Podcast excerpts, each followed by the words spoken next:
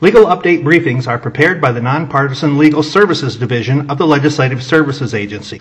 A legal update briefing is intended to inform legislators, legislative staff, and other persons interested in legislative matters of recent court decisions, attorney general opinions, regulatory actions, federal actions, and other occurrences of a legal nature that may be pertinent to the General Assembly's consideration of a topic.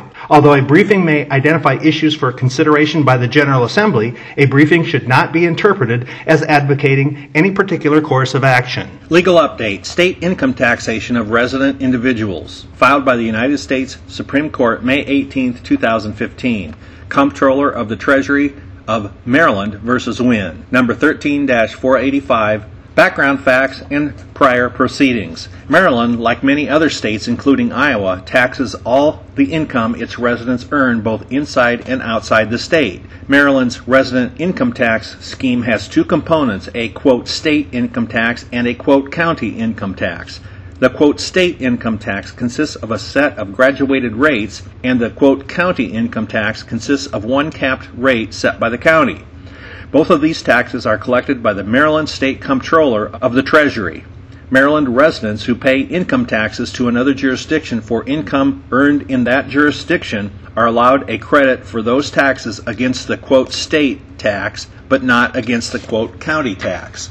Maryland also taxes non residents on the income they earn from sources within Maryland, and in lieu of the resident quote county tax imposes a quote special non-resident tax to equal the lowest quote county state rate. In 2006, two Maryland residents, Brian and Karen Wynne, owned stock in a subchapter S corporation that earned income in numerous states. By operation of federal and state law, this income passed through the corporation to the Wynnes and was taxable to them on an individual basis. The Wynnes owed tax to several other states as a result of this corporation's business activity. On their 2006 Maryland income tax return, the Wynnes claimed an income tax credit for the income taxes paid to the other states.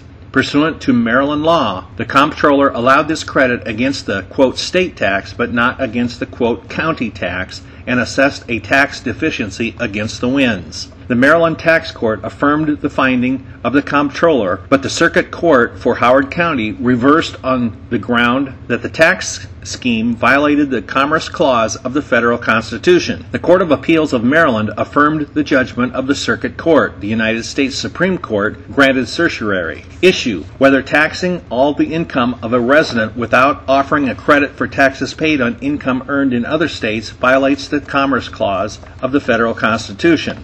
Holding Maryland's individual income tax scheme violates the Dormant Commerce Clause of the federal Constitution. Dormant Commerce Clause. The Commerce Clause of the federal Constitution grants Congress the power to regulate commerce among the several states.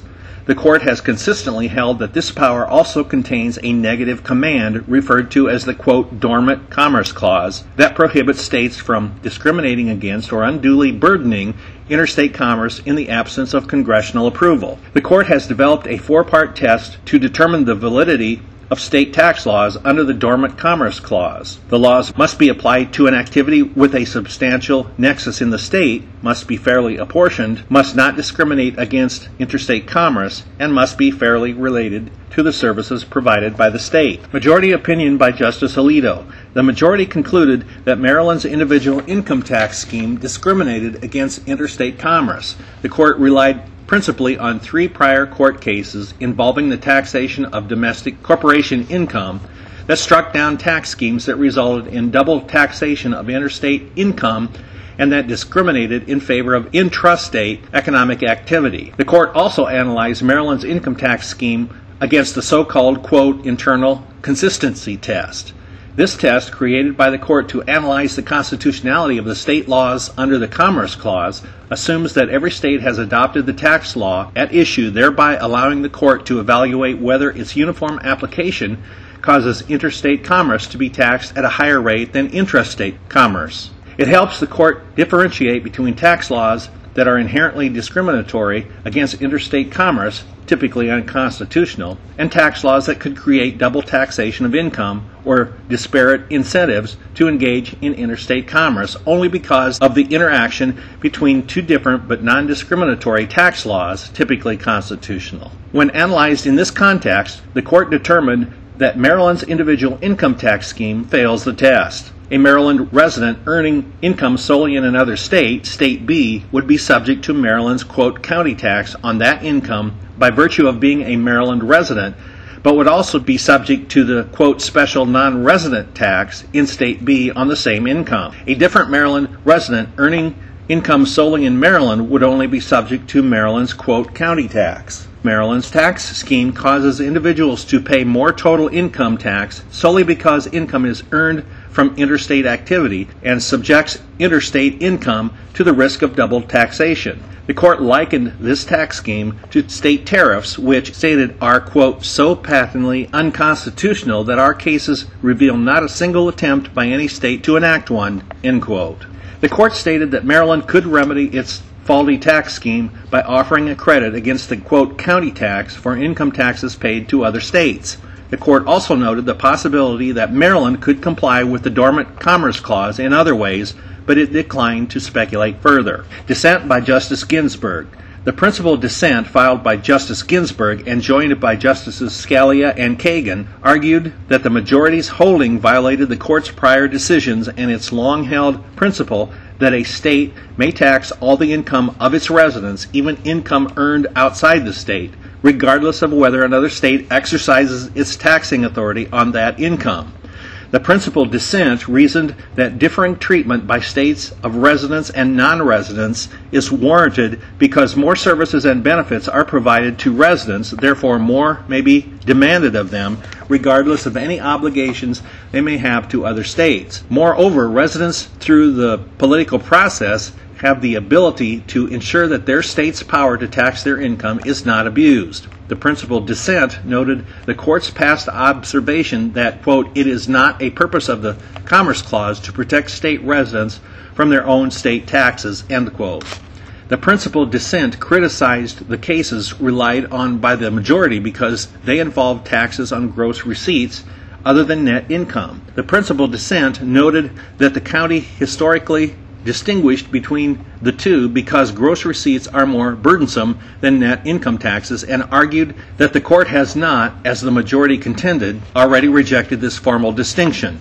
The principal dissent also criticized the majority's use of the internal consistency test, noting that the court has not struck down a state tax for failing the test in nearly 30 years and has even upheld state taxes that fail the test. The principal dissent also considered the test to be flawed in its application, arguing that the internal inconsistency of Maryland's tax scheme could be remedied by eliminating the quote special non-resident tax, a measure that would not grant the Wynnes relief from the double taxation of their income. Finally, the principal dissent rejected the majority's claim that Maryland's tax scheme operated as a tariff, reasoning that it actually taxes residents in state and out of state income at the same rate and therefore did not discriminate against out of state income. Dissents by Justices Scalia and Thomas. Justices Scalia and Thomas filed separate dissents in which they each argued that the Commerce Clause does not contain a dormant Commerce Clause. Chief among the reasons is that the text of the Commerce Clause does not contain any language prohibiting state laws that burden commerce. In further support of their position, the justices noted the lack of discussion from the framers about such a prohibition on the states during the ratification of the Constitution, and the fact that during such ratification period, states made regulations that burden interstate commerce and impose income taxes with no credit for other income taxes paid. Justice Scalia further opined that the dormant Commerce Clause lacks a governing principle, is unstable, has led the court to create a variety of ad hoc tests and exemptions, and is incompatible with the judicial role because it requires the court to balance the needs of commerce against the needs of state governments. He stated that such balancing is a task for legislators, not judges. Impact on Iowa. It remains to be seen whether this decision will have an impact on Iowa. Iowa's individual income tax scheme is similar in many respects to the Maryland tax scheme struck down by the court. Iowa imposes an income tax on its residents' entire income, but provides a credit for, quote, the amount of income tax paid to another state or foreign country on, quote, income derived outside of Iowa. Iowa's local governments have the option to impose, without a credit for other state or foreign taxes paid, certain surtaxes on the Iowa income tax of residents living within their boundaries. However, these local government surtaxes are not imposed on non residents. Thus, Iowa has nothing similar to the quote special non resident tax imposed in Maryland. The principal dissent opined that Maryland's tax scheme would be constitutional if, like Iowa, it did not include a quote special non resident tax.